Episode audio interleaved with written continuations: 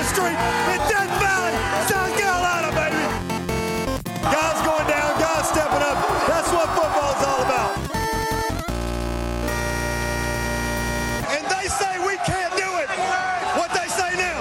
I'm giving up love to the hustlers, busters, making that money, stand on your feet. And you better believe, gotta have that cheese for the green leaves, never catch me sleep. Steady on the grind, get my stand down from a crime, and I hit up the 9-9. Gotta keep that bankroll, making me say up 20s, nickels and dime. Hit up a up a lick up that 211. Gotta get what's mine, been failing. Me kicking up dust, I'm a trailing, failing, 187. That's how it is, that I got to have it in the night. What? Mission to check a meal, and still be real, thugging on the clock, like creeping on the come up. Won't sleep till I'm done up. Gotta blaze my gun up, hunt up Welcome back to the Clemson Podcast. National Signing Day is here. Dabo didn't chicken out, reaching into the portal and coming back with some Tyson. Oregon is stepping into that Texas A&M role with an NIL built class. Clemson is 11 and 2, and life is good. Welcome back to the Clemson Podcast, everyone. I'm your host, Nick, joined tonight by my co host, Jarrett. We are also joined by a special guest, friend of the pod, longtime contributor over at Shakin the Southland, the one and only Quacking Tiger. QT, welcome back to the pod. Thanks for having me. Always great to be with you. Yeah, so lucky to have you. Timing worked out here where we could get you on National Signing Day here. It is Wednesday, December 21st. Um, Jarrett, been a minute since you and I have been on the pod together too. Really happy we could we could kind of get this pod in. We're gonna do an Orange Bowl preview show next week. We'll touch on it a little bit here while we have QT. Honestly, though, this one's all about this 2023 class, what's going on with guys on the program potentially leaving, guys who already have left, guys who might stay. We got a full 27 man class coming in, including one graduate transfer. A lot to cover, guys. Before we get into that, though, um, the college football world lost a legend last week. Mike Leach, um, I believe the cause of death, Jarrett, uh, correct me if I'm wrong. I think it, it was complications related to a heart attack. Um, really unfortunate situation. I think Mike Leach is one of those guys where, you know, you kind of always in the background, you know, followed him, you know, saw saw things written about him, kind of saw his interviews, how quirky he was. Um, but it, he's the kind of guy that was just so influential, and you don't really appreciate him until he's gone. Unfortunately, um, just wanted to see if you guys had any kind of thoughts about Mike Leach before we get into recruiting and all that. Uh, he definitely was, like you said, somebody that's kind of like a larger than life character in college football. I think I definitely didn't appreciate much about who he was in his story, um, other than just the the sound bites. But really, when all that news started to break, I spent I just like did a deep dive on who he was and his contributions and like just his like almost morbid level of curiosity around football and like how to um, you know script things and all that stuff. So yeah, definitely missed. Yeah, I'd only add that um, I mean he's an offensive kind of genius in the way that he used minimalistic simplicity uh, and passing scheme to kind of reinvent uh, college football in a lot of ways, uh, especially in this time in the Big Twelve.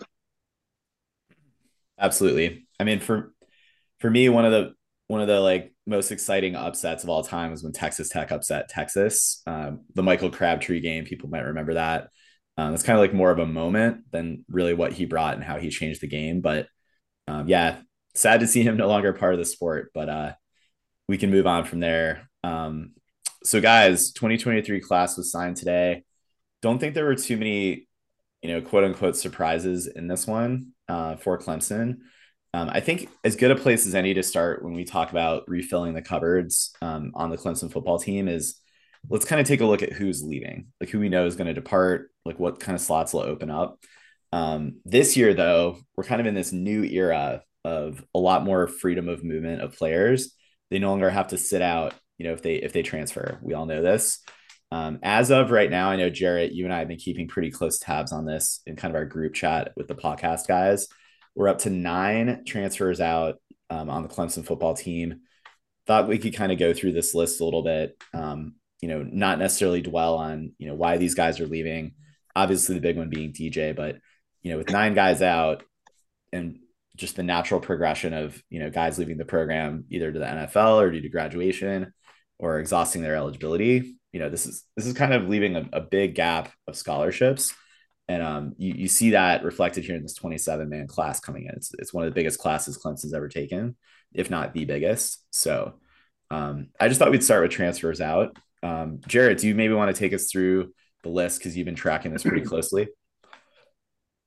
Yeah, definitely. I'll do a quick rundown, and we've been tracking kind of like where they're going if they've um, picked a place, and uh, then we'll kind of circle back and um, you know let QT give his two cents, and we'll kind of um, you know determine what's next for these fine gentlemen. So DJ, obviously he's out. There's some rumblings of where he could go. I know Matayo went to Oregon. He signed with Oregon today. Um, uh, Bo Nix said he's coming back, so I don't I don't think he's going there maybe Hawaii. Um, EJ Williams doesn't seem to have a home. Last thing he tweeted was asking the entire Twitterverse if uh, anyone needs a wide receiver, so that's not a good sign. Um, Dacari Collins is transferring over to NC State. Fred Davis to UCF. UCF. Uh, Kevin Swint looks like to Georgia Southern. Kobe Pace reconnecting with Tony Elliott at UVA. Um, LaVonta Bentley wants to go for pl- to play for prime time, so he's going to be with uh, Coach Sanders in Colorado and uh, Billy Wiles down in Southern Miss, and uh, Sergio Allen down in Cal. So I think that's all the people we have transferring out of here. So thoughts, opinions. Oh, I got plenty of thoughts. Um, sorry, I always have plenty of thoughts. Um, to me, this this screams the larger kind of issue of roster management, which is the horse that I've beat for about ten years now. I think. and that you know this is a realization that Clemson and uh, no matter how good a culture any team has, roster turnover in the portal era is an inevitability, and so you have to recruit and plan for attrition because it's going to happen no matter what. Um, no matter how strong your culture is, even at a place like Clemson, and especially if you're losing games. So, you know, if you're in the playoff and you're in the national championship hunt every year, you can expect your attrition to be a little less, easier to hold on to players. Um, but if you are not, even if you're going to the Orange Bowl, you got nine players, and I think that this is going to be, you know, somewhere between five to ten players every single year are going to um, transfer out in the portal. It's just the the nature of um, of the the changes in the rules, um, and so I think that that's really important. And you see that uh, finally, with this coming recruiting class, Dabo has decided to take a full class. I mean, we took 26, uh, 27 if you count Tyson the transfer. And I mean, I would, I'm, I, I, that's progress. I'm very happy about uh, taking a full class, but also like we have not been taking full classes in the past and allowing our roster to be full of holes um, that have, you know, uh, hurt our depth throughout the season, throughout this season, throughout last season. Um, and if we had, you know, five better players that were there in the two deep or whatever it was, we would have been better served in these past two years. Um, so uh, yeah, roster management I think is a big deal here. Yeah, QT, uh, you said the word depth. I, I mean, I when we look across this list, I think there's maybe a couple of these names that if they really hit their potential, they could be cracking, like they could be competing for a starting spot um, on next year's team. So I, I don't know that we're necessarily have any of these guys be like, oh man, he was like a sure surefire day one starter in 2023. But you you talk about a guy like Dacari Collins, possibly Fred Davis figuring it out, you know, former five star. Um, those are some guys, and you know, LaVonta Bentley has definitely been, been a good depth guy. Um, those are guys like you just you just would really like to have from a depth perspective, right? Absolutely. And I mean, going through the list, it's like DJ is still a five star talent, um, and he has a five star arm, and I hope he finds a good home. Um, I'm not sure Hawaii is really the place to maximize his talent, but uh, he wants to go, I think, West Coast or at least be closer to home. But there's just not a lot of options right now that for places where he can go immediately to start. EJ Williams is like, you know, uh, this player who came in as a freshman with a ton of potential, but was injured and never developed and never, I don't think, um, put in enough. Well, I you know he's he's gone. There's no need to kind of dwell on it too much. But EJ Williams had a lot of potential that wasn't realized. Dacari Collins is someone who we thought would be a contributor this year and just you know stop uh, being on the team pretty much. Um, and Fred Davis is someone who, I mean, Clemson paid a price in terms of PR, in terms of, um, I don't know, uh, moral, ethical standing, and allowing him to come back to the team. And so, you know, to to have him just kind of like leave through the portal, it's got to be, I don't know, it's got to sting at some level. Yeah, he's, I mean, he's still due for a court appearance in Clemson at some point in the spring. Um, anyway.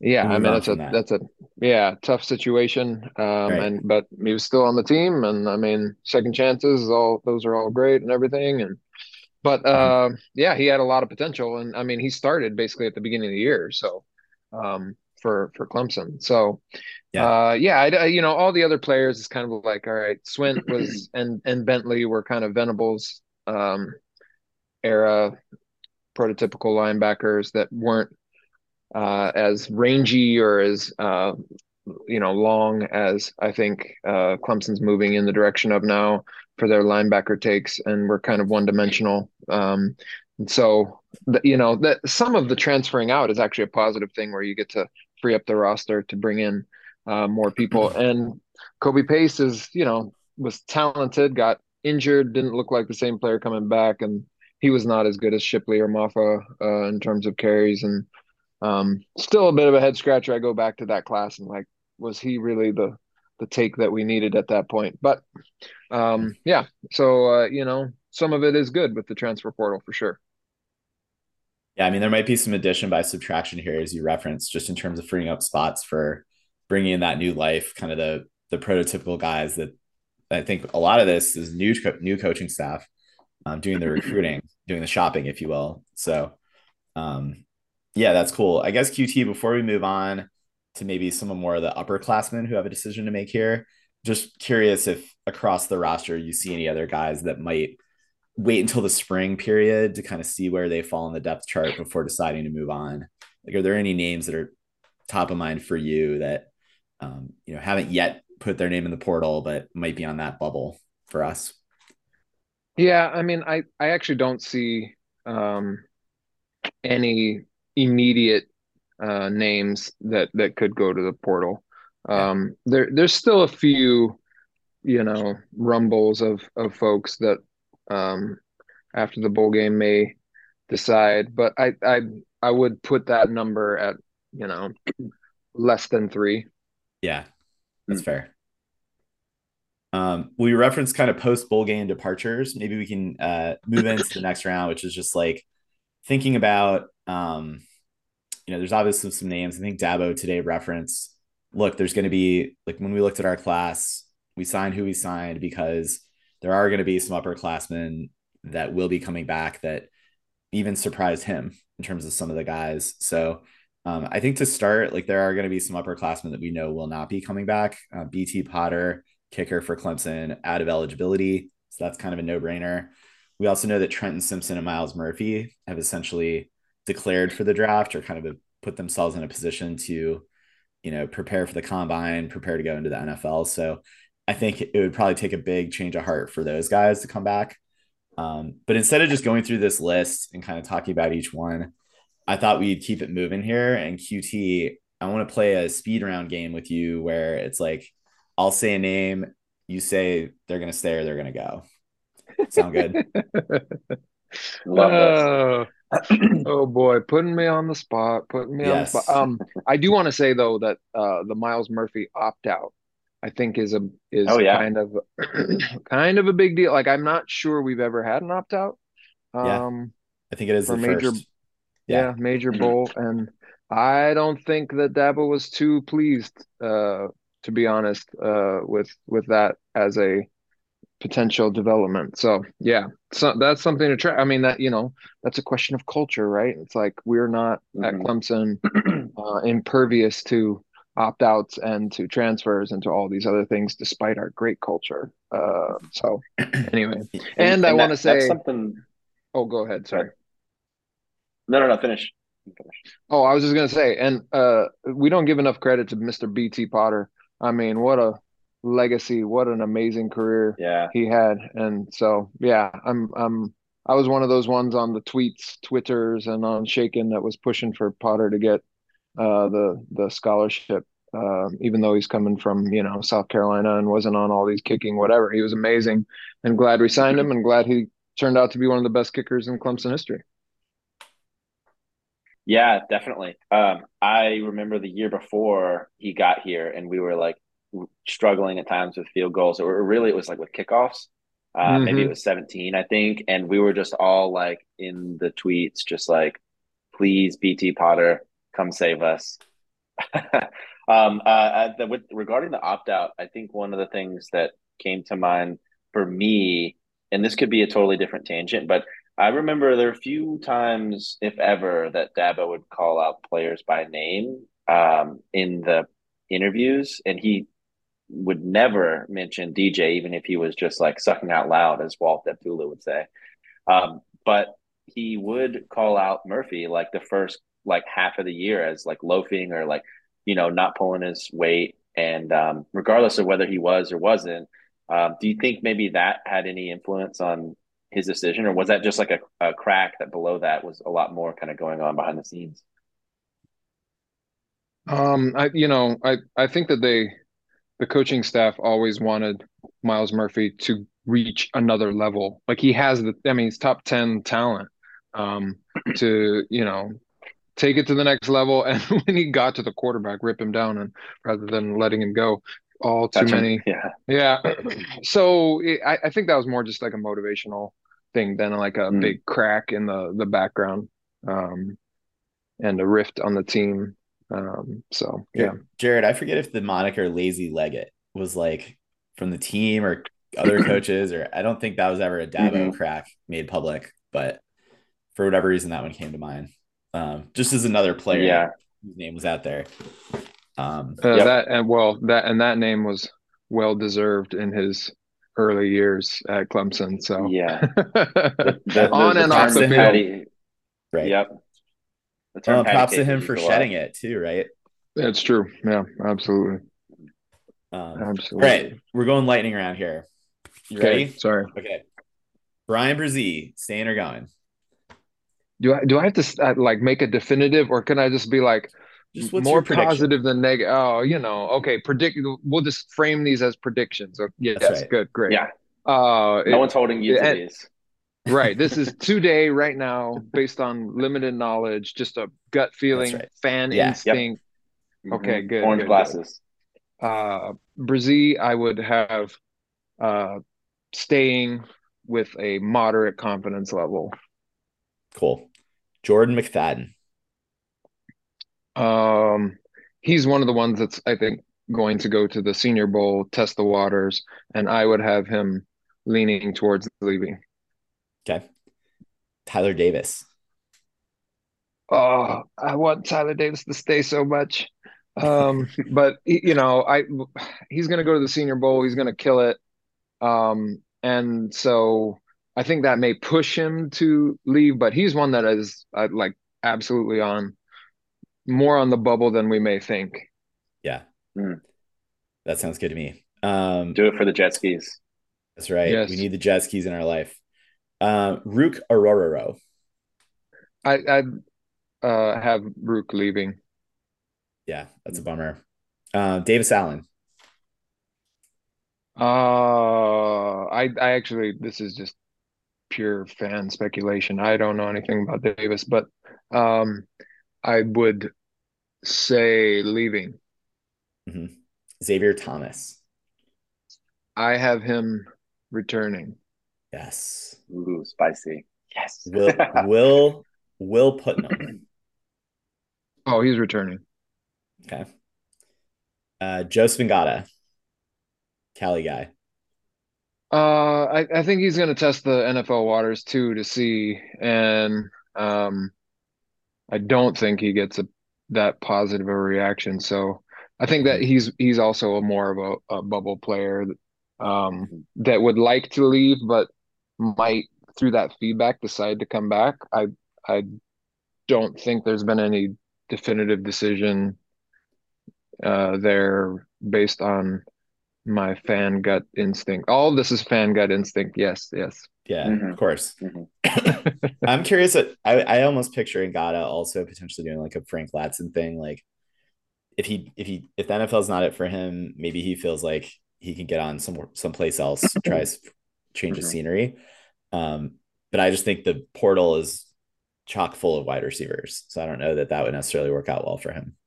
Um, Yeah, it is interesting how the portal, you know, year to year, depending upon it's just like free agency in a in a certain way. right. Like who who's available? What talents out there? Um, Mhm. Okay, I got one more name: Sheridan Jones. Um, I think he's leaving. Okay. Yeah, so it sounds Did like you know maybe KJ. Uh, do we do KJ Henry? Let's do KJ. Good call. Um, another uh Senior Bowl invitee, uh, and it, you know, it, KJ is interesting because he's he's such a personality, like a, a major part of the Clemson culture, personality, and everything. Um, I think he's going to test the NFL waters and see, you know, his his feedback. Um, and he would be a bubble player too. Probably leaning towards going, depending, you know, if he gets the super positive feedback. Mhm. Um, but he, I, I think he he has not yet made fully made his decision. But I, I, you know, I don't know that for sure. Actually, I don't know what KJ's thinking. Mhm. And QT, I guess five years ago when we had the Power Rangers, pretty much all on that bubble, thinking. I mean, we knew Dex was going to come back just based on his his year and his tenure, but with Clelin Ferrell, with Austin Bryant, and definitely later on with Christian Wilkins, some people would say, "Oh, their draft grade wasn't as high as it ended up the next year," um, but it was still pretty high. Like I think there was definitely in Christian Wilkins' case a lot of optimism or thought that he would he would be able to go pretty high up in that draft. Um, and they all decided as a unit to come back. And um, you know, do you think there's any sort of that like camaraderie effect that like a Brazilian and an XT could have on someone like a KJ Henry or or, or a Tyler Davis? Like, so let's you go, know, let's go win a natty kind of thing. yeah, I do, I do think that that's a real factor. Um, I, I think what's different this period is that you do actually have NIL collectives, and we'll get into this, I'm sure, Yeah. uh, who who can help to incentivize. Because I mean, uh, think about it this way, right? You know, the NFL seems like a great deal, but if you're not in the first, let's say, three rounds, um, and you're a fourth, fifth, sixth round pick, there's no guarantee that you stick on that roster. And if you have to be, you know, or if you go un, undrafted, um, and you, you know, make the practice squad, you, you know, you're making 500k, something like that, right? Like yep. I, I'm not even, I'm not even sure you, it, it, I forget how much it was. It used to be 300k. It might be more now. Yeah. Um, but it's not you can get that. Yeah, you can get that from a collective now, right? Like Mhm. Jordan McFadden, I would, if I'm, you know, somebody in these Clemson collectives, I'd be like, hey, here's 650K to stick around. Um, that's probably more than you'll make next year. And you still get, you know, another year to put on tape and and uh, improve your your prospects. Um, if I'm KJ Henry, it's like, well, do I get into the second round? Can I work my way into the first round? Is this a possibility? Could I get a million from a NIL collective to stick around? You know, like it, uh, those those are possibilities and differences. Um, it was an amazing decision uh, for Clemson and Clemson fandom for all those guys to come back, and they actually did improve their stock. And if you can move yourself up further in the first round, it is absolutely definitely worth it. And you know, uh, this is one of the things that Bama was able to do so well is to keep all these players coming back for their you know Mhm. later years and senior years. You're like, well, how did you do this? Well, yeah, uh, the, they uh, they they did it right uh, with the money. Um, and yeah, so now you can do like any team can do that, right? They can incentivize people coming back. So I think that that is one of the the possibilities here that um, if if NIL collectives make strong pitches, that uh, that can change some minds too. Yeah, I mean, I think when we when we were talking about this team and the 2023 class, the importance of it, really we have, you know, kind of some of the last vestiges of the Venables era of recruiting, development. you know, DLU. There's still rem- remnants and reflection of DLU here with uh, the Avengers, pretty much. I think we're talking about some of those guys potentially moving on. Um, we really looked at the 2023 class as a crucial class. Obviously, last year also to get some talent coming in, but definitely for this year's class. And we'll we'll get into this. We're really happy with I think the recruiting job that's been done to restock the cupboards um, on the defensive line. Still, though, it'd be great to not only get guys like Peter Woods, Vic Burley, Tamarian Parker coming in, but have them learn immediately behind and under and come in and spell for Bryan Bresee, Tyler Davis, Xavier Thomas, and KJ Henry if we can get it. I mean, absolutely. Like, look at the defensive end situation right now. Cade Denhoff played how many snaps? Zaire Patterson played how many? Greg Williams is who you want, you know, lining up. Uh, like, do you want those three to be your three starting or two starting of the three defensive ends for next? Is that a championship level defensive line? Uh, defensive end. I, I, I mean, that's scary. Uh, you know, and Lawson is your other, and that's it. Like that's all you got. Um, yeah. So yeah, I mean, Dabo made it clear today that some guys are coming back, and I think you saw um, in the ACC championship game that the defensive line, how it was set up, uh, is probably where Clemson's going to head next year uh, in terms of you, know alignment, the, the, the scheme. They're going to do a three, three five, um, and you saw Bresee lining up as a defensive end. And this is the question that I asked at the beginning of the season. Like, yeah. where is Bresee going to be? Is he going to fully commit to being a defensive tackle? And it's pretty obvious that uh, he sees his future at defensive end ish, you know, like a like a large defensive end uh, mm-hmm. at the five technique. So that's where I think um, maybe Clemson is going to have to adjust schematically to uh, to accommodate that or you know make up for that lack of talent there defensive end. Yeah, we have Wade, Isaiah, Simmons, Wood as you know to kind of fill that other role where we could run the 2017. I'm sorry, the 2019 uh, Clemson defense potentially. Yep.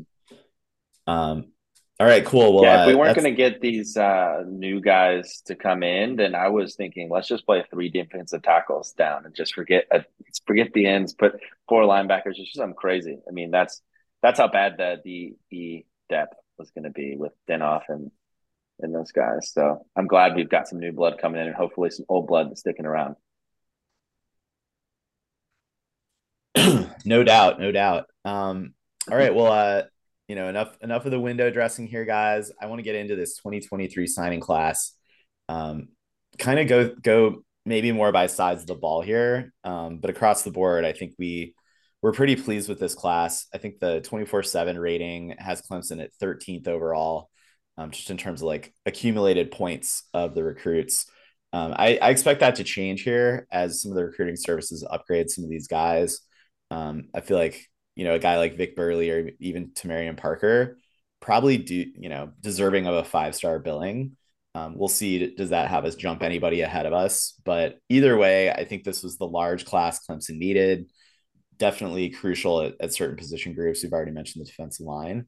Um, so I guess QT in terms of like high level, you know, for the uninitiated fan who's not subscribed to a recruiting service or, you know, isn't as dialed into recruiting, you know, what are what are some of your like top narratives about this class in terms of like what did we need? Did we get it? You know, who are maybe going to be the one to two household names that when all is said and done, these guys will be legends.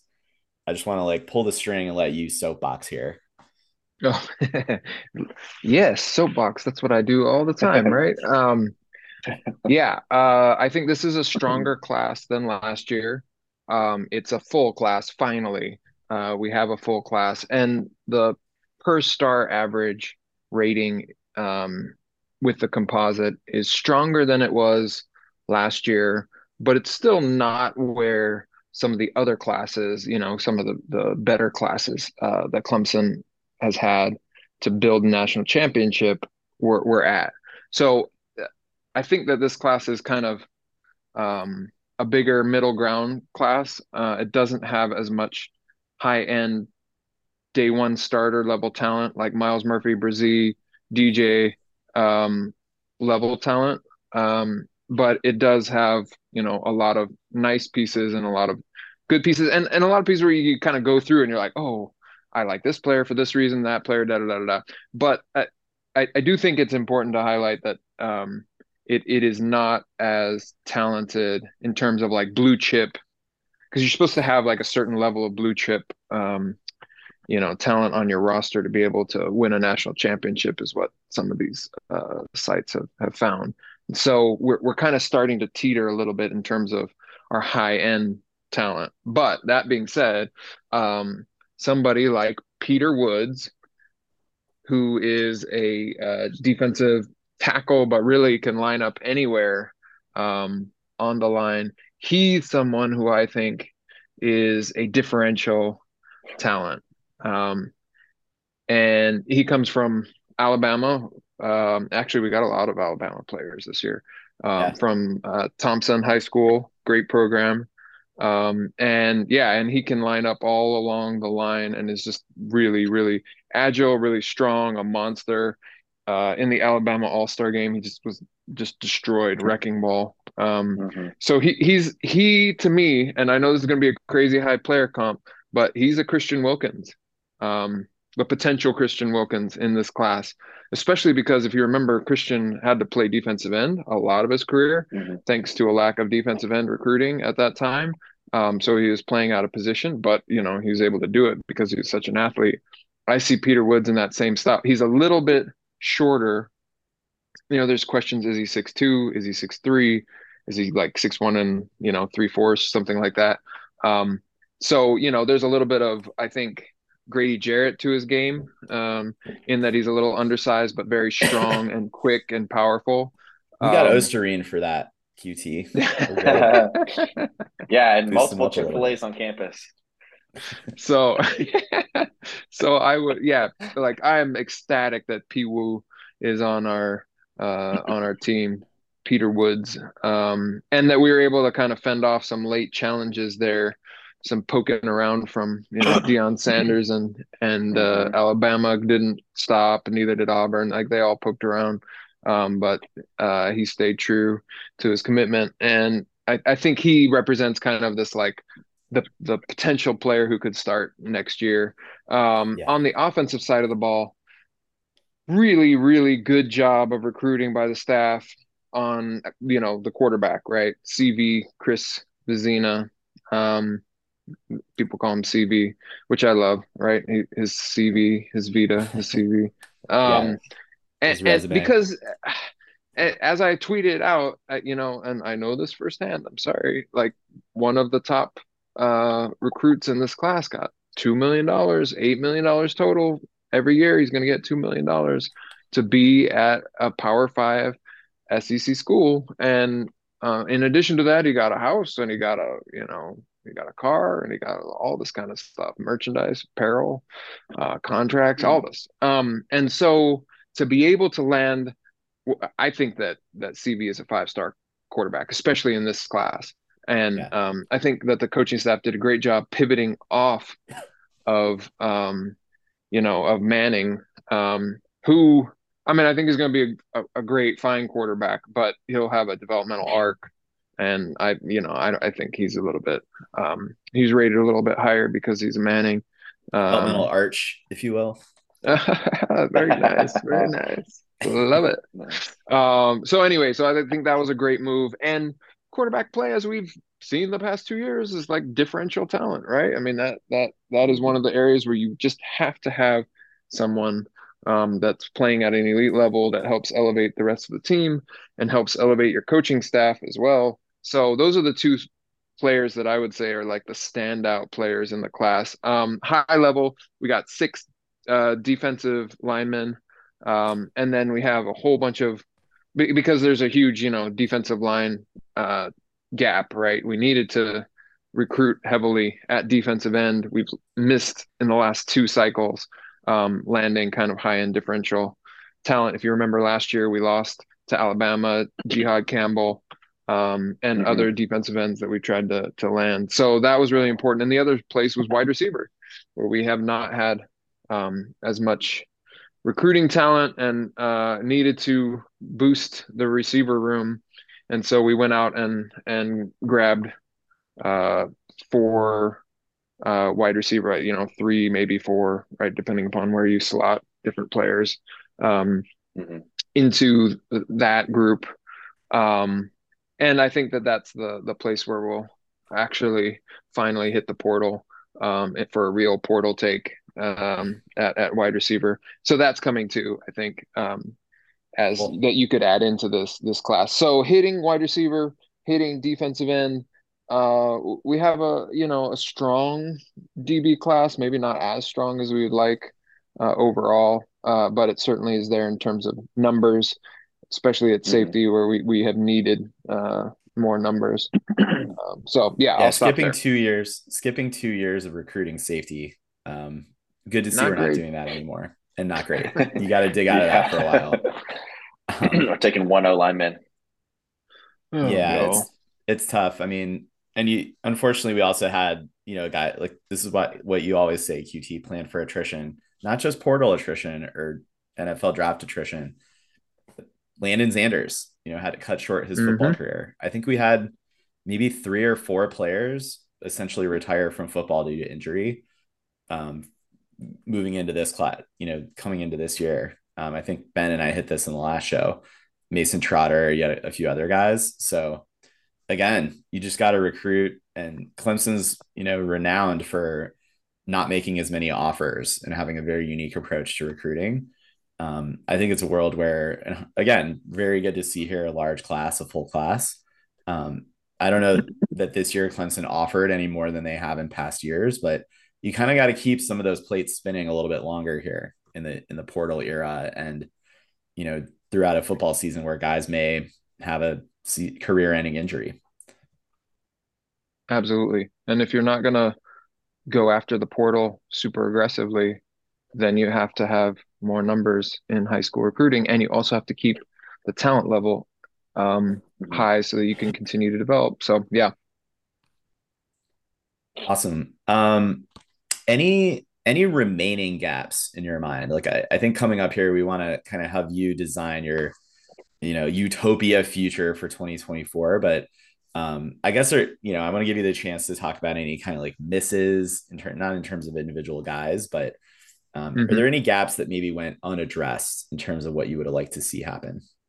So I I really do like the class that uh, we took at O line. I'm not trying to say that it wasn't a good class. I like Ian Reed. I like Harris Sewell, especially um, two hard nosed interior players. Uh, Zechariah Owens has a lot of potential. He's a huge, huge uh, player right now. Um, big, big man. Uh, and we'll Six, have the chance. Seven. Yeah. Even Dietrick Pennington.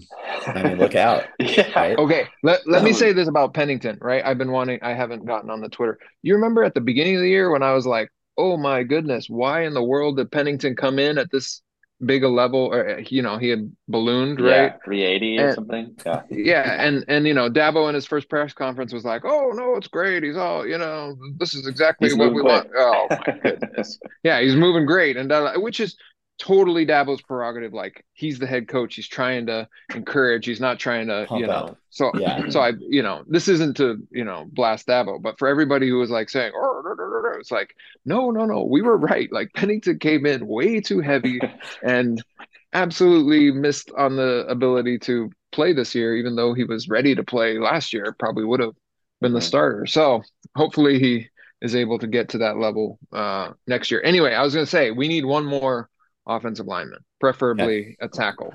And that if that comes from the portal, if that comes from um, JMac recruiting, uh, yeah, I mean, if if that comes from uh, JMac, then you're fine, right? Um, which yeah. is this weird. We're in this weird period where these super seniors could save Clemson. Um, yeah. with this COVID year to be able to maintain a certain level of depth that normally you wouldn't be able to.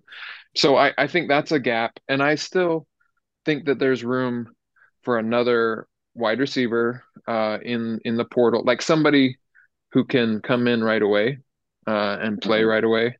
And then I would take another DB as well. Um, I think that there's there's uh, I, I think that DB in the portal is like one of the best matches. So you can go and find somebody who you can slot in who already knows how to play safety, who you've seen playing your scheme. Um, and I, you know, I think Georgia did this really well last year when they brought in some people um, in the portal. So that's who. Those are the gaps that I that I see right now that I would, uh, and obviously defensive end, depending upon who comes back. Yeah, that makes sense. Um, Jarrett, any other questions about the makeup of this class? Hmm. No, I think a lot of that really resonates. I was sad that we didn't get to see 380 pound Pennington just uh, dump truck somebody, but you know, dreams dreams will have to remain dreams. Uh, yeah, I mean, QT nailed it. I don't think there's anything I'm going to add on to that other than um, I'm just glad we took a full class and we don't have any dandy dozens. Um, like you mentioned, if we're not using the portal, it's like we have to get in a larger volume of people, and then they have to also develop, and then they can trip. I mean, I we were doing one uh, thing in our group chat, and I don't remember exactly what it was, but I essentially went through like ten years of Clemson recruiting, and like looked up, and it was just like so many people that were four, sometimes five star guys or whatever that just like we never saw again. That were there for, um, you know, um, a, a season, two seasons, or they got injured, or they just transferred. So it's like it really is like you you have 26, 27 people in this class. In three years, there might be 13 of these people that are like anywhere near the 2D. So I think that's a great point. Great point. Uh, do you want me to go through maybe some of my like uh, underrated gems that I think might pan out in the class? Would that be? Yeah, let's do it. Yeah. So somebody who I think is a, a really great player who hasn't gotten enough, uh, I don't know, buzz is Jamal Anderson. I I love Jamal. Yeah, yeah it, Jamal Anderson is just like a, a, a schematic nightmare. Um, and he played at Mill Creek, um, and you know helped them push through the playoffs. Um, and he is like six four. Um, yeah, and but really really long, uh, and and plays you know like he's six four. Um, and he could be someone who is like a Sam, um, and and might slot into how you know Woodaz was being used, uh, particularly in a three three five where he could play both Sam or in a three three five you you, you want to have somebody bigger in the back end who can cover as well, right? So Woodaz mm-hmm. was kind of playing deep safety sometimes. If you were watching the UNC game, he almost had a great interception in that game.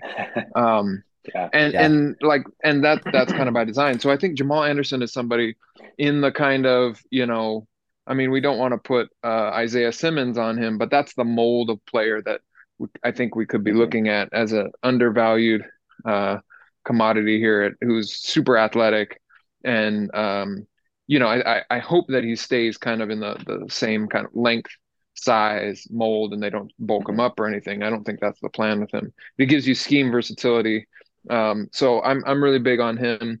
Obviously, I love Peter Woods. Vic Burley is a you know he's a giant. I mean, we all know that he's going to be great. Um, he's he's a big you know recruiting commodity. He's huge. Um, mm-hmm. I was trying to get think of who would be a player comparison. There's some kind of you know big defensive ends from Alabama um, a few years oh, back. Duron Hand or whatever his name is. Um, yeah, maybe uh, you know he got Kevin Dodd in his prime. You know, like that big kind of mm-hmm. um, could play both inside and and a little bit of five technique oh, as well because he's just so yep. big. Like I, I think that he could play, uh, you know, on the outside in a three-three-five in the same way that Brazil was playing, right on the the mm-hmm. outside as defensive end. Um, and then I think uh, that Steph Island Green um, is uh, he's from Rome, Georgia, and you know he's just like untapped talent, right? like he's like under like I think he still has like a larger developmental arc. Um, because he comes from you know Rome is a little bit of a smaller school, great coaching and everything. I'm not not saying that, but mm-hmm. um, I think he has like a some some more talent there, and he's a combo kind of a Peter Woods and Burley together. Um, so I, I, think that the D tackle class, which eh, they, I think that they'll be scheme versatile as well. they won't just be D tackles. Um, they they provide a lot uh, of of uh, quality there that it would be underrated. Uh, let's see who else could I? I mean, you know, it's always good to get a uh, another uh, Terrell into the uh, into the mix. Mm-hmm. So I love having uh, on there, and uh, he he's like that kid knows how to play corner. He's not going to need a lot of uh, instruction. You know, I mean, he's got a brother, yeah, pedigree, Westlake, the whole deal. So that, yeah. that, he's one that I think you know I was kind of saying the DB class, but he's one that who I think is a undervalued commodity. And since I had you know AJ as a five star who was going to go in the first round, and then he did, uh, you know. I'm rooting for Terrell to do the same thing there. Um, yeah. Uh, let's see. Any others that I'm trying to think of somebody that I missed that I really wanted to highlight? Who, who, I mean, who do you like best at receiver in this class? yeah. Um. So like Noble Johnson out in Texas is a bigger body. Um, and I, you know, I just don't know how his game's going to translate into you know college football, um, because he's kind of made his mark is more like of a physical you know wide receiver who kind of dominates folks and and is there going to be a curve um, for him to be able to do that at the next level? I think we have to wait and see. Um, he doesn't have like you know the, the the speed of other players. He's kind of jump ball and bring it down kind of a player. So i think um, clemson in this class was looking for guys who are going to be tougher um, and mm-hmm. exhibit that toughness. And so i think noble johnson could could do that um, And Hanafin is, you know, he's somebody that Notre Dame was going after. There are a lot of programs that were going after him. Um, and and uh, you know, Dabo made the comment today as I was watching the press conference that he could play anywhere on the field, and I think that that that's correct. Like he could be a DB. Um, he he has, you know, that kind of athlete um. I think you could put next to him where he mm-hmm. could do a lot of things on the field. Um, but you know, he he played in Massachusetts, and again, you kind of have to see how that translates into um, tougher competition. And then Tyler Brown is a South Carolina product, local product who played really well, polished. Um, if you saw the Shrine Bowl at all, he performed pretty well there. Um, so they're, you know, they're, they're all kind of good talents. I don't see the kind of differential speed, right, that I'm looking for or shiftiness. Uh, in in uh, you know the that I think is one of the major skills that you're looking for in in college football, getting open and um, you know extending, being able to get to to get separation um, down the field. I don't see that with these three wide receivers, but that doesn't mean that they aren't solid additions that would would help the wide receiver talent um, improve, which we desperately need um, as was evidenced mm-hmm. this year. So I think maybe you go to the portal and you grab a little bit more of an X, you know, with, with some speed, long speed down the field, and that makes this class look really good if you're able to do that. Other questions? I like this. G- give me some questions. Yeah. I mean, I have one. I do want to pivot a little bit to obviously looking at the players, but also um, we've had a number of new assistants come into the team.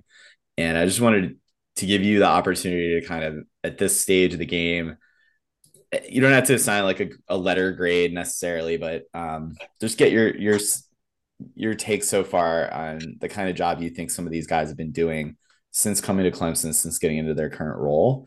Um, I'll give you a I'll give you a softball to start. Nick Eason. What kind of job has Nick Eason done trying to get me into trouble, huh? yeah, uh, Eason's done great. Like Eason's carrying the uh, entire recruiting staff. I mean, he was instrumental in landing the majority of these defensive line talents, and uh, I, oh, yeah. I don't. I think if we don't get Nick Eason, we're in a lot of trouble um, as a recruiting staff. I mean, and, and it, I guess I should highlight too, it's not getting any easier to recruit at the high school level. Um, it, it, it, with NIL, it is not going to be easy for Clemson in the future. Every single year, I think it gets harder. So, a great job. I mean, Nick Eason's done an amazing job. They pay that man as much money as you can. Absolutely. Yeah, promotion, whatever it takes. Um, how about Wes Goodwin's role in recruiting here, QT? Um, And like I, I, you know, I, Uh, let me ask it. Let me ask you the question this way. I don't want you to give the, each of these guys grades, but you know, is there any reason some people are panicking about some of these coaches on the recruiting trail? I want to give you the chance to say like, don't panic, or this isn't his strength relative to the guy that he replaced, or whatever it is. Like, you know, uh, Brent Venables is one of the best recruiters Clemson had or will have. Um, so you got to grade like, him on a curve. You know, you got to yeah. I mean, so that that's not a very fair comp. Exactly. And, you know, like Brent Venables was the guy that was coming back to the facility while on vacation to open it up for players to host visits when he, you know, when he didn't have to be like Brent Venables was an amazing, aggressive recruiter, and we would have landed way more great players had the opportunity been given to Venables to uh, take more more players. I'll just put it that way. So, mm. um, yeah. So you know, the one thing I think that the staff misses with Venables not there is somebody who can push Dabo to take more numbers. Um, obviously, we did this year, which is great, but Venables was really the only person who could be like, "I want, I want this guy. Let me have need this to get guy. this guy." Exactly. Yeah. Yep. Yeah. Um, and actually, you know, as the winning came, uh, Venables mellowed a little bit more um, on that position. But anyway, uh, so I, you know, I don't think Wes Goodwin is like this huge liability. Um, I'm, I don't think recruiting will ever be his like primary strength. Totally fair. Yeah, it's like what we need Wes to be really good at. Obviously, he can't just be you know a ghost on the recruiting trail necessarily, but there's maybe other ways he impacts his team. And again, you got a gregarious guy like Nick Eason out there that can kind of you can kind of balance some of the some of the role there. Um, let's maybe flip it to offense QT. I think I think I've I've read about and seen enough questions online to know that people want to talk about the type of job that we think, you know, CJ Spiller has been doing with the running back room. And I think what's been fortunate for Spiller is that we had Shipley come in last year. Phil Mafah has been a very pleasant addition to this team. He also inherited Kobe Pace. I think like the the status quo coming in with CJ as a coach is that there wasn't that immediate urgency to go find like the next CJ Spiller for him mm-hmm. necessarily. Mm-hmm. But I think he has had two classes now to kind of get out there, you know, beat the trail a bit, bring his guys in. Um, just curious, both with this class, last year's class, like what you know about 24, who we're in on, where are you at on the running back side? Um, so I, I think that Spiller is, uh, uh, he had as his like mentor or not mentor but like who he was looking to to to model in some ways Tony Elliott at the running back position as the primary running back uh, recruiter who was one of the I don't know not luckiest but like he was kind of lucky in who he was able to like Etienne was not supposed to be who he was right um yeah. and and so Elliott was like always super selective, right? And you know, went and grabbed the guys at the last minute and was able to find some just amazing talent and star talent. And so I think uh, Spiller has been able has come in and tried to and, and modeled that a little bit, like very, very limited um recruiting board just like like Elliott was one of the like most stingiest in terms of who he offered and everything like that. And and yeah. with the Etienne, re, everybody forgets that he actually offered the guy who went to Oregon, who they thought was going to come to Clemson, and they would get. Spurned them, went to Oregon, and then they went after really late Etienne, and that's how that happened. It wasn't like he was like, uh, you know, yeah. scouting and knew exactly that Etienne was a person. Anyway, um, and that's a Trenton Simpson, almost exactly the same same program. Mm-hmm. You know, Oregon with Justin Flowe, we turn around, we get Trenton Simpson that worked out great. So did Etienne. Yeah, yeah. And I mean, Trenton Simpson, that was just ridiculous that we didn't offer him before, but I won't go down that tangent. Um but yeah, so I guess like with Spiller and with all of these guys um, on the coaching staff, they're coming up against a different era of recruiting. So it's almost not fair to even judge them in a lot of ways because they're kind of I mean, I would say they're they're recruiting right now with one hand tied behind their back because everybody else is is, you know, recruiting with NIL in addition to the recruiting parts of it, right? And so yeah. Um I like I, I don't even know if the question's really fair to even say anymore, but um yeah, you know, I mean, CJ has missed on every single kind of like high end running back talent that that's out there, but that's because uh, Georgia had them locked up right from the beginning, and that wasn't really going to ever happen, no matter who the running back uh, coach was at Clemson, right? Um, so it's not been a great, um, a great uh, slate of yeah. yeah. running backs that that he even was able to get uh, going with. But he's had a small board, not offered a lot of people. Um, you know, he got Jay Haynes this cycle, which is good because last cycle was not good. I mean, you know, there's there's no way to to say that it was a great class last year. It was non-existent, you know. So, um, yeah. I I think that Jay Haynes could be a, a good player, and uh, and and Green Jarvis Green is, you know, he's he's a if you saw him in the Shrine Bowl, he's got some moves, he's got some agility. He looks like more like a a, a product uh, running back a little bit, but um, you know, I see some some potential there, but definitely not kind of like the high end talent that we're looking for, differential talent. Yeah, and I think the class that's going to be most critical for that becomes the 2024 class now. You know, because you will have mm-hmm. uh, Shipley and Mafah most likely moving on. So, or if not moving on, moving on a year later. Got to hit in that class. And um, and I um, will say to to the credit of the Clemson coaching staff, like Phil Mafah was a great call. Like that was a great eval. Um, yeah. And he's turned out to be uh, a, a, dynamic uh, running back who fills a, an immediate he filled an immediate need. Who else cool. you got for me? All right. Um, let's go to Thomas Austin. I know O line is a you know a favorite of yours to you know uh, celebrate and lament over recruiting wins and losses. How's how's Thomas Austin been doing so far? I, I think he's been uh, a shot in the arm in terms of like that position, uh, in in the recruiting of that position. I mean, we got Blake Miller and Collin Sadler. I would have liked a third last year. I would like a fourth this year. But the the players that we did get, um, I you know, are a little bit more tough nosed, a little bit more hard edge.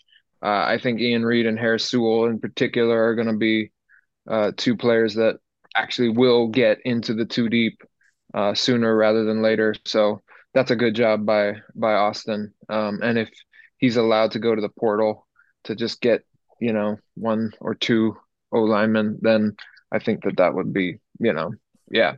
I, I think I haven't seen any reason to believe that he's not going to be a good recruiter for us, and isn't a good recruiter now. Love it. I agree. Um, how about Tyler Grisham? Uh, no comment. Uh, no, you know, it. this is uh, he's going up against, or he has been going up against the best recruiter in college football, and Brian Hartline at Ohio State, and that guy has eaten the lunch of everyone in the entire nation. I mean, he's already do, done it in two, 20, uh, 2024 already, right? Like he already brought in a five star wide receiver for 2024.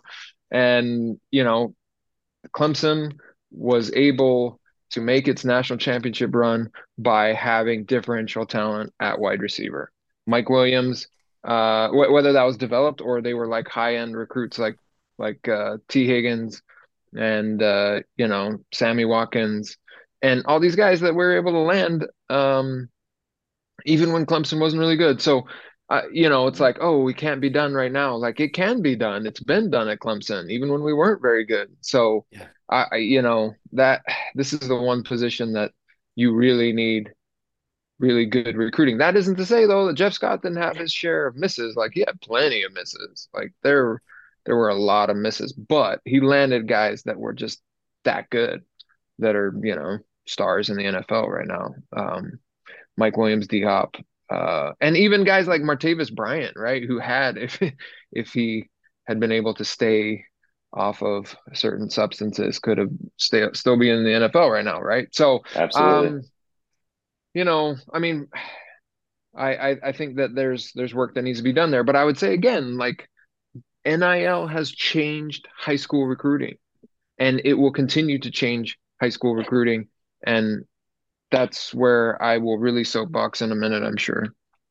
Yeah, we'll get into that coming up here. um, well, hey, no, I think uh, real good assessment of the coaching staff. Um, you know, we can maybe move on from this section, but um, you know, yeah, I think like within the new reality, um, you need the program to evolve to help these coaches out. You know, they're some of these guys are one to two years into the into their career as an assistant as in college football, let alone like on this team. So yeah, you just hope that the team and the program can evolve to be able to help them out. Um, I want to maybe well, and, and let me just Yeah, jump ahead. in really fast. And Yeah. I, I'm going to soapbox about this, I'm sure, but this is one way that NIL actually helps a team. It helps coaches.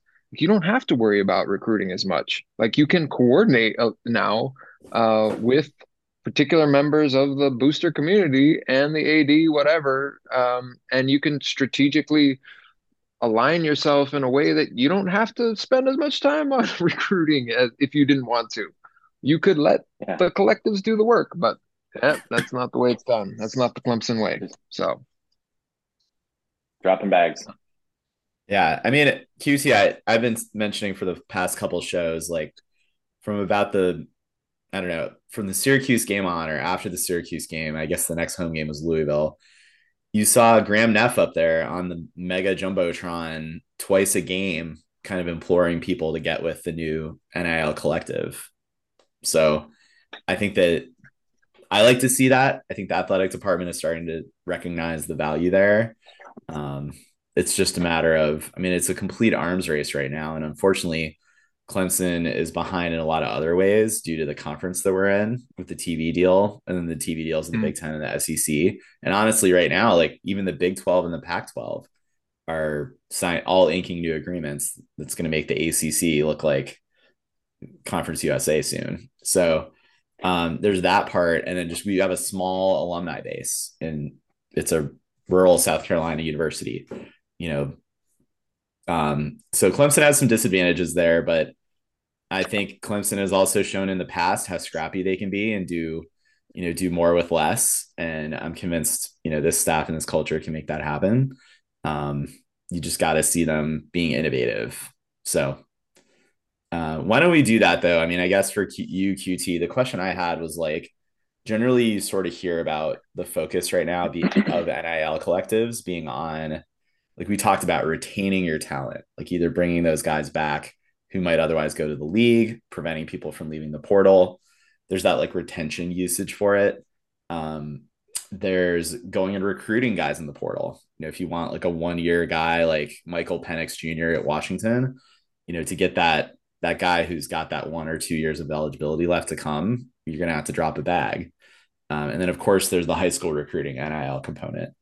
Um, I guess like across those three lenses, how do you feel like um, Clemson has like where Clemson's getting into NIL? Are they evenly distributing across those three? Is there like maybe one of those that they're prioritizing? Um, is there one you'd like to see them focus on more? What do you think?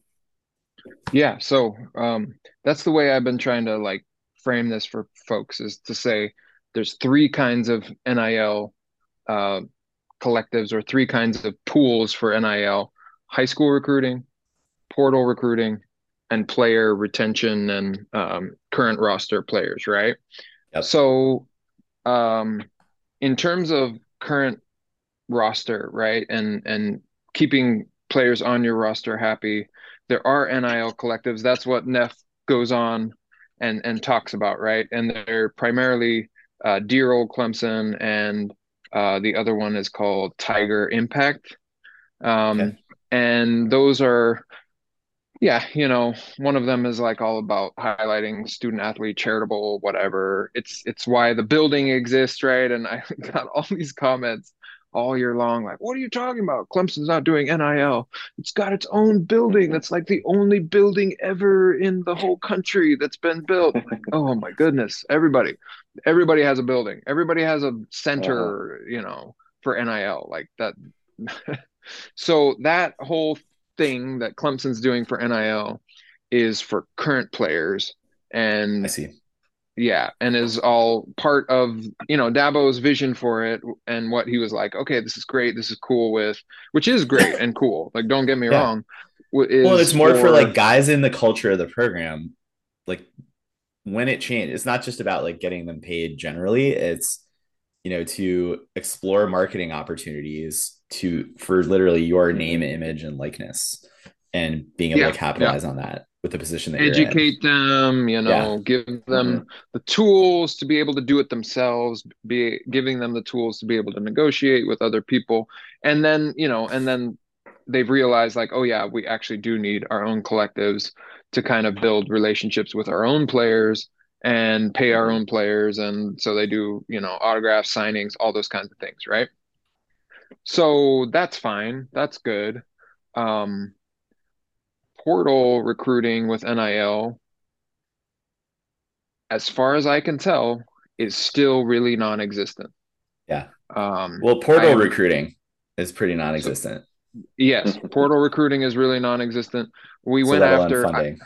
Mhm. last year, I think, really two players, um, and really made an effort for the, the you know the the Michigan center who absolutely changed their their offensive line um, and made Michigan I, like I think that that's the reason why Michigan's in the playoff personally is because they were able to have such a strong offensive line and that all happened because of that one transfer.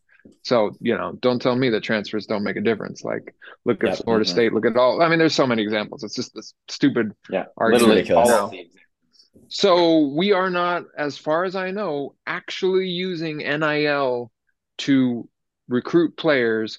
And and again, let me emphasize this to anybody that doesn't understand NIL. You can use NIL as pay to play. Like that is the reality of, of college football. It is not illegal. It is not uh, I mean, you may call it unethical, and I don't I wouldn't disagree with you, but it's the reality, right? It's the reality of college football. It's what I've been saying for the past year, saying for the, the past two years toothpaste- that this would happen. The Ugh. toothpaste is not going back in the tube. No, it's not. It- They're they're not. There's no NCAA regulation that's coming down the line. The only actual NCAA NCAA regulation of NIL is that like athletic departments can't use like um their revenue streams like um you know ticket TV budgets, or yeah, yeah to to pay into NIL directly. That doesn't mean though, as I you know, I was having a conversation with someone today on Twitter. It's like that doesn't mean that the athletic department can't build its own 501 uh, C3 and make it its own arm um, that creatively connects with something like IPTAY. Um, that that would could or would be possible. Um, so anyway, so there is no NIL with the portal, and um, as I was hearing, there is no NIL with recruiting high school players. Hmm. Uh, and, So there's and not I- a you there's know, not an independent collective working on that part, or there's no concerted effort from Clemson towards so NIL uh, here's how as Dabo made it clear today in his press conference, that's not the Clemson way, according to him. Like he does not want to offer money to recruits to come to Clemson. Whether it's happening um, with a collective through New Spring the or yeah, whatever. through- through through a different entity that Yeah. the coaches are not coordinating with or unaware of. Um, Clemson, College like, let's be clear, right? Like Clemson didn't get five star players because, uh, you know, because there's uh, something in always- these hills. right? Uh, well, they, but they did, right? They did, but they also didn't always Yeah. fully. Mhm. You, you know what I mean? Um, Mhm. Yeah. So so so here we are. We've got Hugh Freeze at Auburn, right? We've got uh, Lanning at Oregon. We've got Jimbo at Texas A&M. Um, you've got UGA. You've got Florida State. They're all doing pay to play. Everybody's doing pay to play. Oh, Miami you've is the money. biggest example. Miami. I'm sorry, that's a better, even better example. Like Yeah. Mhm. this is happening. This is not going away. This is who we're recruiting against. So, you know, you can go down the list of, so I, I do like this class. I think that this is a good class. Um, some of these uh, players are not the highest end talent that we were getting, like with the Bresee, you know, Myles Murphy, that were top 10 players, right?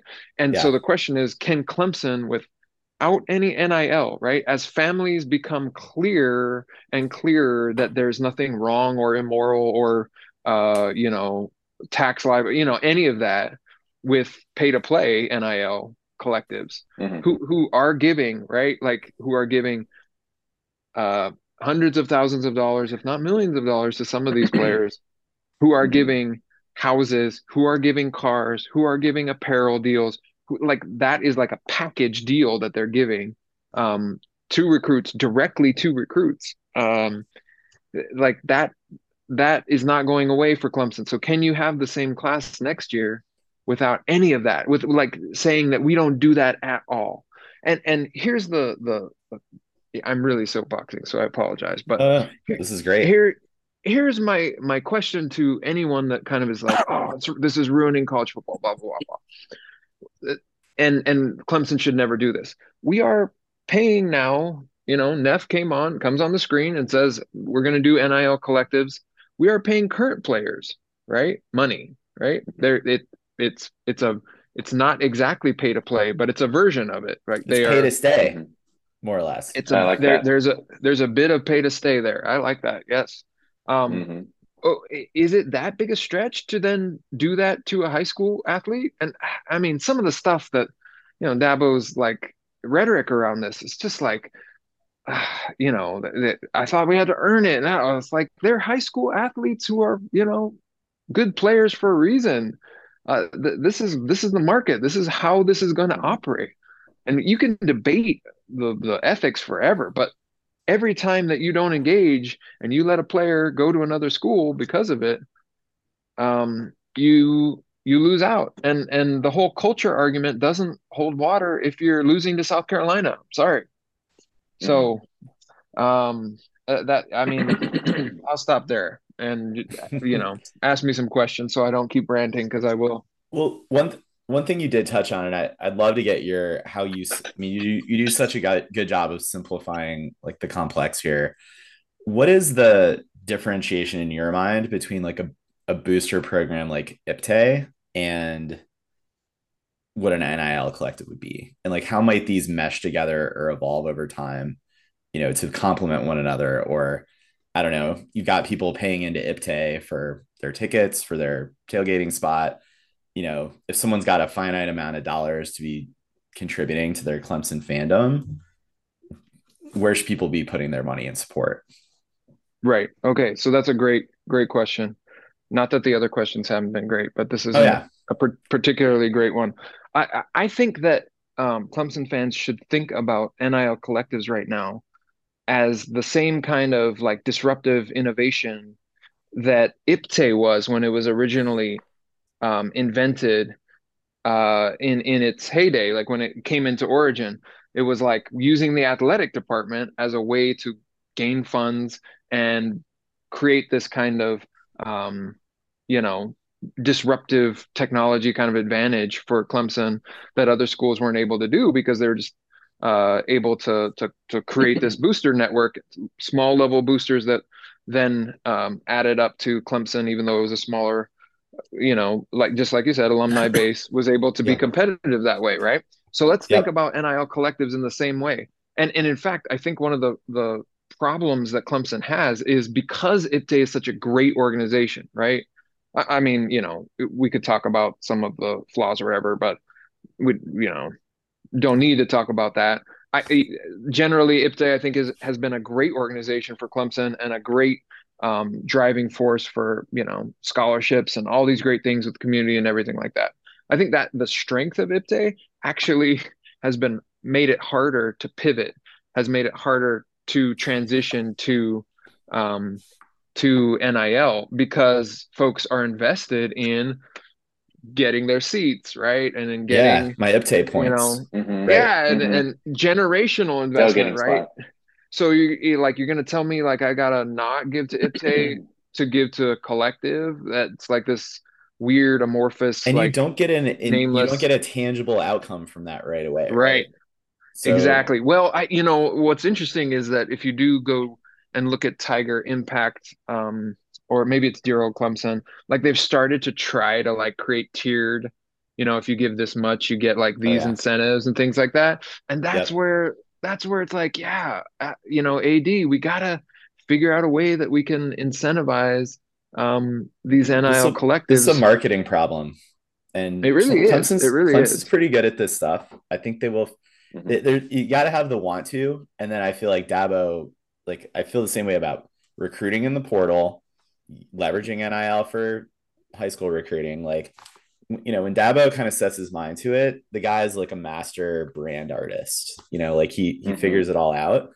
There's just they just don't want to at this point. That's Yes. Well, and see that frustrating. That, I've I've been having all these people when I raise these points about NIL collectives and like how we need to pivot. People like the go-to thing now is like asking me like, how much do you give to an NIL collectives? What are you doing for NIL collectives? And Yeah. I mean, you know, my response is just to like say the same thing. Like I am, it, my pocketbook will not make a difference. Uh, The the problem is if you have a head coach and by extension an athletic department that doesn't want to do real NIL recruiting, um, Mhm. which means pay to play. I'm sorry, that's what that means. Then, like, what's the point other than, um, you know, doing it in this other way that you need to be doing anyway, right? You need to be doing all three of these phases to really truly compete. Um, I think in the emerging NIL uh, college football space. So it's like we can sit here and scheme about a great, you know, organizational structure and how Clemson could do it, but if Dabo's not invested in actual going like to a high school uh player and being like here we have this collective thing here talk to them da, da, da, da. like then then I don't think it ever evolves um for Clemson the way that it needs to to maintain a, a, kind of competitive edge um oh, oh I, I I would I would say this that Clemson so far has been able to target a particular kind of athlete um, that isn't doesn't care about NIL really, right? Like the Mhm. uh, like Cade Klubnik and I think CV, like they they just they, they didn't need it or they didn't want it. Um, but it gets harder and harder to find like that pool of players. I think every single year is going to slim, and Yeah. and the the talent there is going to to slim. And so if you can't find those players, you are going to be. And I'm sorry, like if if my son is like a a five star quarterback and somebody comes into my living room and is like, "Hey, I've got this great culture, da da da da, and everything is is great here, and you get two million dollars a year," and the other person comes in and is like, "Yeah, we've got this great culture here, and we can give you the tools so that you can find your own way to make some money." Like what? Uh, like at one point, it's just like, "Wait, what? What? What are you talking about? Like what? Uh, is it wrong? Check out this? No. fast horse when someone else is selling them an, an automobile. I, you know, and and I I get like Dabo is invested in the student athlete experience and amateurism. It's who shaped, you know, it, it's what shaped him. It's why he got into coaching. Um, it he's not wrong about it. And it, like in in saying all of this, I'm not trying to make an argument for NIL as like this great way. I'm just, I, as I've said throughout this process, it's just the reality of college football right now. And um, so I, you know, I, I, I, it's a, it's a tough problem. I'm, I'm sure for Dabo to be able to be like, yeah, let's just switch to NIL collectives. Let's just do it. Just like it's hard for him to like be like, yeah, the portal. Let's really do the portal. Mhm. Um, because he's he's kind of I think just like himself against it. He's ethically against it.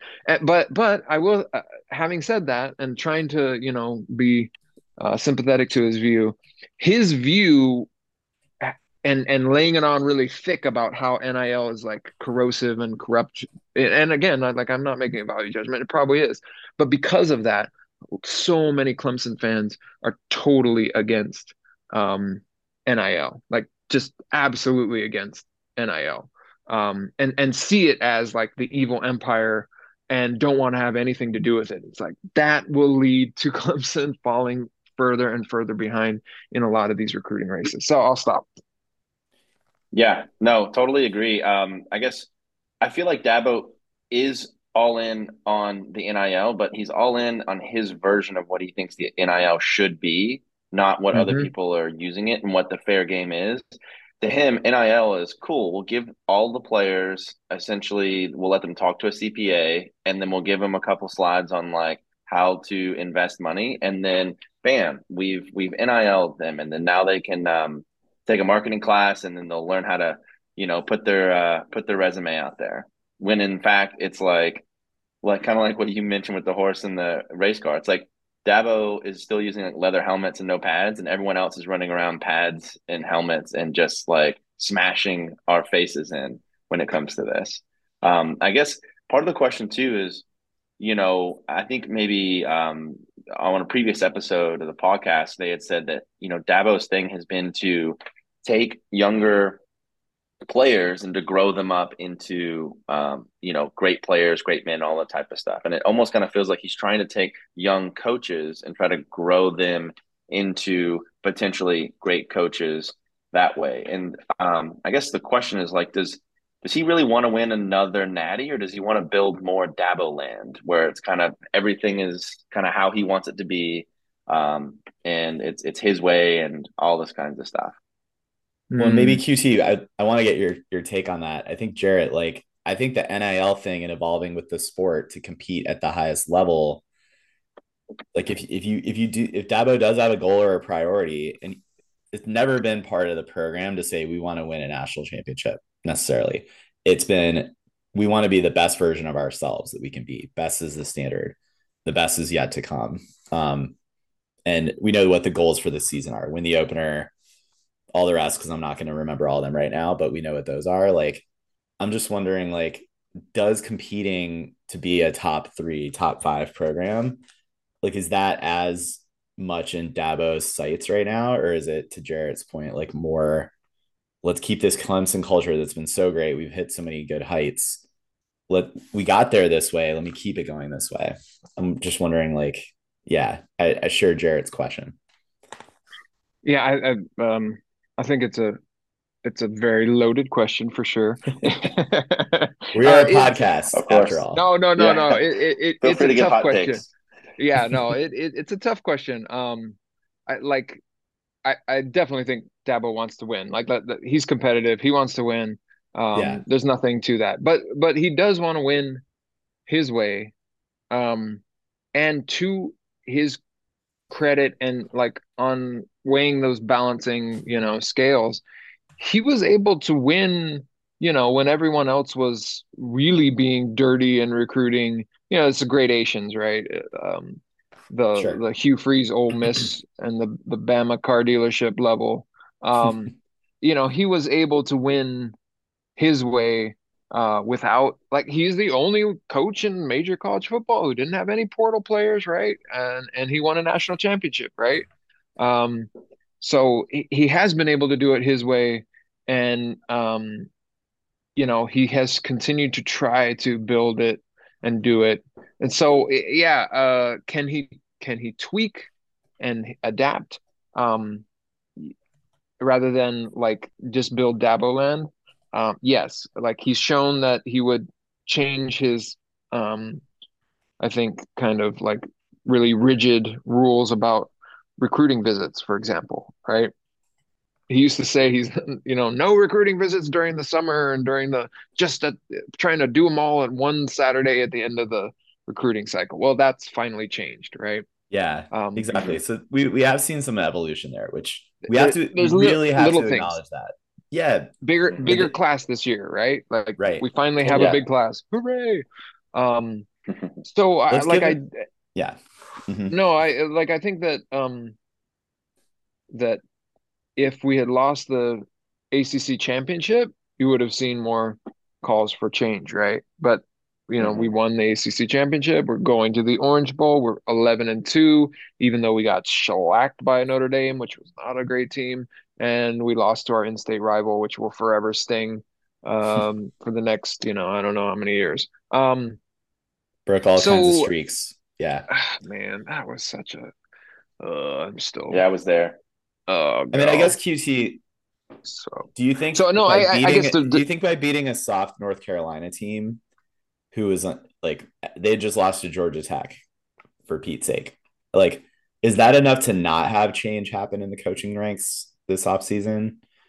Um, yeah, I, I, I think that we're expecting a lot more change coming into the season in terms of offensive scheme, in terms of a, a lot of things, and it just didn't happen. Um, I, you know, I think we'll see evolution rather than change, like incremental change, I guess. Um, yeah, and, and and that's what I think that that Dabo is going to continue to do. Like he's going to adjust slightly, um, and it's and and that's why honestly, like why I go on Twitter and I know I'm you know talking into the void, but um, I think it's important that people continue to push for change um, and and to push Dabo to have change. Here's here's another one, right?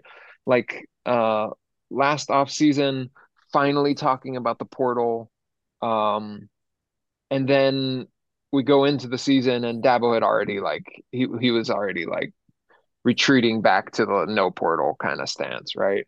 This yep. year looks like we're probably gonna i mean fingers crossed right? We're gonna take maybe one. I mean because paul tyson is um is a, a, transfer player but he's not you know what i mean? Like it's like well grad transfers yeah. that's not hitting the yeah. portal. Like we right.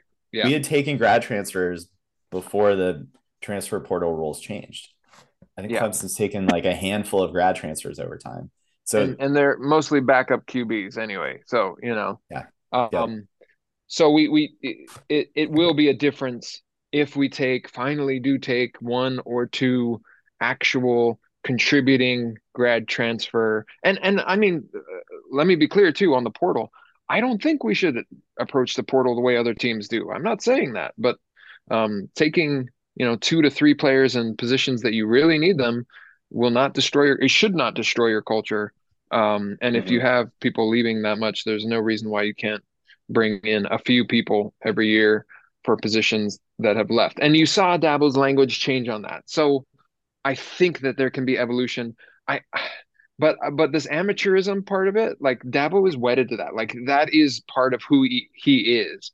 And uh, so I I don't see us changing anytime soon um, into NIL collectives, coordinating with coaches and with the athletic department to build that in that space. I think they will build it for existing players. And so that's going to be really important space to do that. That does not mean, however, that entrepreneurial um, boosters from Clemson can't do it on their own.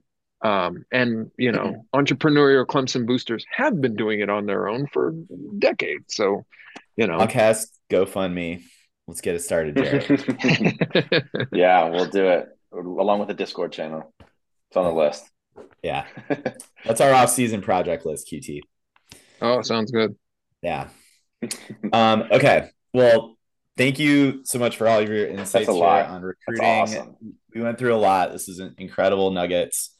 Um, before we go, we want to talk about the Orange Bowl and Clemson plays Tennessee. Obviously, we had a couple of op or Trent Simpson's playing, right? It's just Myles Murphy no, that's opted out.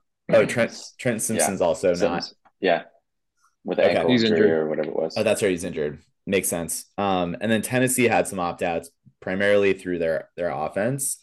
We know also Hendon Hooker's not playing. Any thoughts about this game and this matchup? What you're expecting? What you're hoping to see in this one, QT? Oh, I'm I'm hoping to see you know us winning by two touchdowns. Um, I think that we still have I mean, we have a better defense than they have, and their offense will. Uh, although they, I mean, they have some backup talent at uh, wide receiver, so they'll still have talent at wide receiver, but they will not have the quarterback to really punish our our DBs, who you know will be healthier. I mean, we Phillips and Mukuba and um, Sheridan Jones. I mean, all those guys were dealing with injuries throughout the season, especially at the end of the season. So they'll they'll be a little bit healthier, and I think we'll be a little bit deeper in the secondary to be able to to handle that a little bit more. And I hope that we see more of the three three five. Um, and you know, I think that plays to our strengths um, as a team a little bit more. Um, so losing Simpson, I think, is a big loss. Um, but Trotter and Carter, I think, are good. And then uh, and then Woodaz as the Sam moving down mm-hmm. to the mm-hmm. Sam. So that I, I'm looking looking forward to you know the defense being able to handle um, the, the offense. I, Yeah. I, I think if if they if they can stop the Tennessee offense um, for most of the game, it does bode well for next season if you get a few people coming back um, that can play defensive end because everybody who's there pretty much should should be be back in that in that group. On offense, it's going to be what is who is Cade Klubnik as a quarterback? Was it the the guy who came in and destroyed a really bad UNC secondary? Um, but you know, Tennessee is a pretty bad defense as well. So Yeah. I, I'm looking for him to have another strong performance.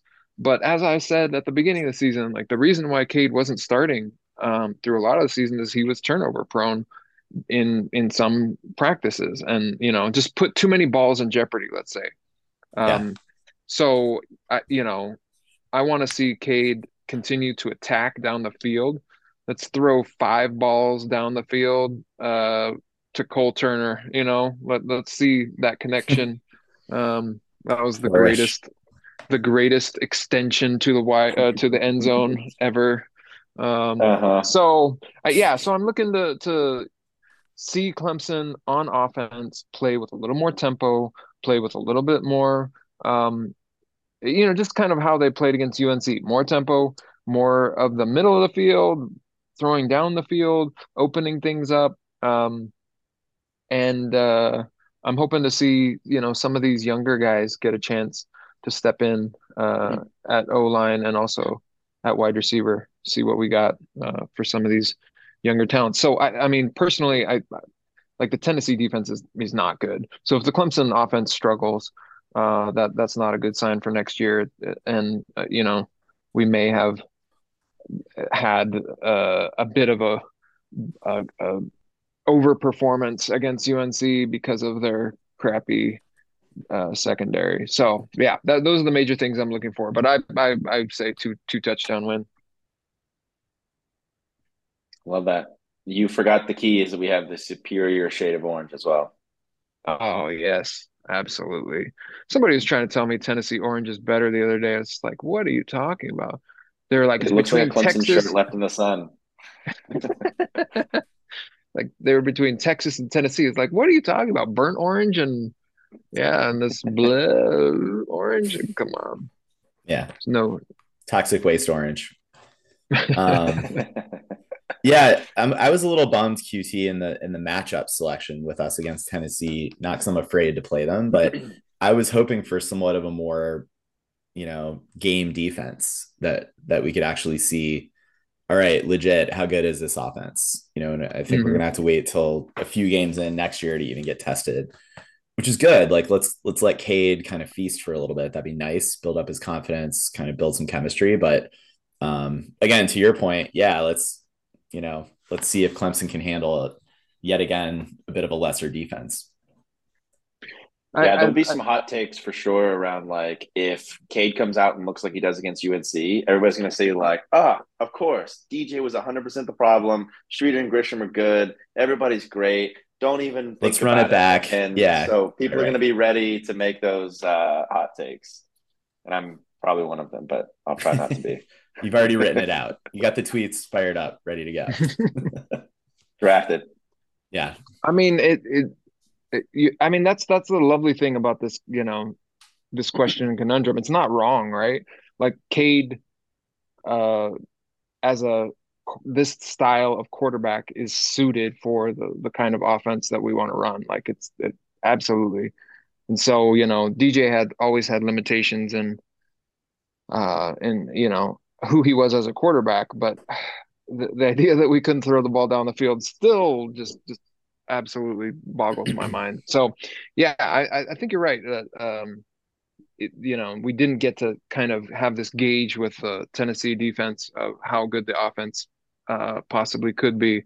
But I, I will say that this Orange Bowl or this bowl, well, usually bowls are meaningless, but I do think that this one is a little bit more um, impactful for the the team, just to use it as a springboard to kind of push themselves into more of a kind of championship mentality. Um, because the last thing I'll say about Dabo doing it his way as opposed to the NIL way is that I, I do think that the expanded playoff gives Clemson the opportunity to compete for national championships in a way that they wouldn't have been able to otherwise, even if they slip a little bit in in, in talent level, right? Because they will be Mhm. able to be in the playoff if they win the ACC every year, and they'll get a buy. Like I don't think folks have really looked at what the the, the playoff structure looks like. It's like um, if you want to win a national championship, the the easiest path to doing that is by being the ACC champion in the future. So um, that will give Clemson a shot, and it will still keep them within relevance. I mean, even if you lose one, maybe even two games, right? Like this year, Clemson would have been on the fringes of you know playoff contention. So I think that that that will be good for Clemson in terms of being able to keep its recruiting profile. Um, and and all you want is a shot, right? All you want is a chance to win the national championship. Um, and if Clemson keeps getting like destroyed in the first rounds of these games in the the playoff era, then there will be a final push to, for change, and Dabo will have to either decide that he his heart is still in it, or he's kind of done with the whole college football thing. Mhm. And Coach Nick That's well Eason said. will take it over. Yeah, so be about time for Renfrow to come back. Everyone, you can find Quacking Tiger out there at shakinthesouthland.com. Take a look for his recruiting profile write ups. Um, and then he does game recaps as well, which are always a must read. Um, at Quacking Tiger on Twitter. Do I have that right? That's right. All right. Yes. Hot takes galore, retweets, tweet Nick Croots, like all the all the things coming from QT's Twitter account. Um, no, but a must follow for sure. QT, we love having you on the show. Thank you for coming out. Um, I guess we forgot to ask you, like, this was the early signing day period. We don't have many more roster spots. I guess for the February signing period, we'll have to see who all goes pro um, to see how many more slots are left. I think you're probably advocating more for use of the transfer portal to fill those than continuing to mine the high school ranks. But what do you think? Anything in February?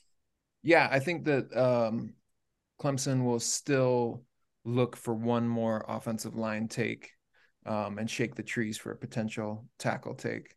Um, and that Cool. could be, I mean, you know, like Dabo's preference is to go get a high school recruit. So I think Yeah. that they'll look there first. They'll exhaust that before they go portal. Yeah, that's that makes sense. And then um, I think that there's five slots that are open right now. Um, if you take all the seniors that you think are going to leave, um, so you know, I, I think you could slot in about three returnees or something like that, and then one wide receiver portal take and one offensive line take from either recruiting and or portal, and that is what I would like probably bet on happening. Cool. Good nugget for the very end here. Um, well, thank you as always for coming on, QT. We do appreciate it. Um, you all know where to find him. You can find us on your favorite podcasting app, also on YouTube. We record these shows, we cut those up. Cody actually does that. Um, so youtube.com slash Clemson podcast. We're also on Twitter and Facebook. Um, everyone, I hope you have a very happy holidays. Be safe, hang out with your family and friends, watch bowl games. Uh, Clemson's going to be playing just over a week. Friday night primetime matchup in the Orange Bowl. That should be really fun as well. Um, Jarrett, we're going to do a Orange Bowl preview show next week. Absolutely. Maybe we'll get Ben when he's uh, done being face down on King Street in Charleston.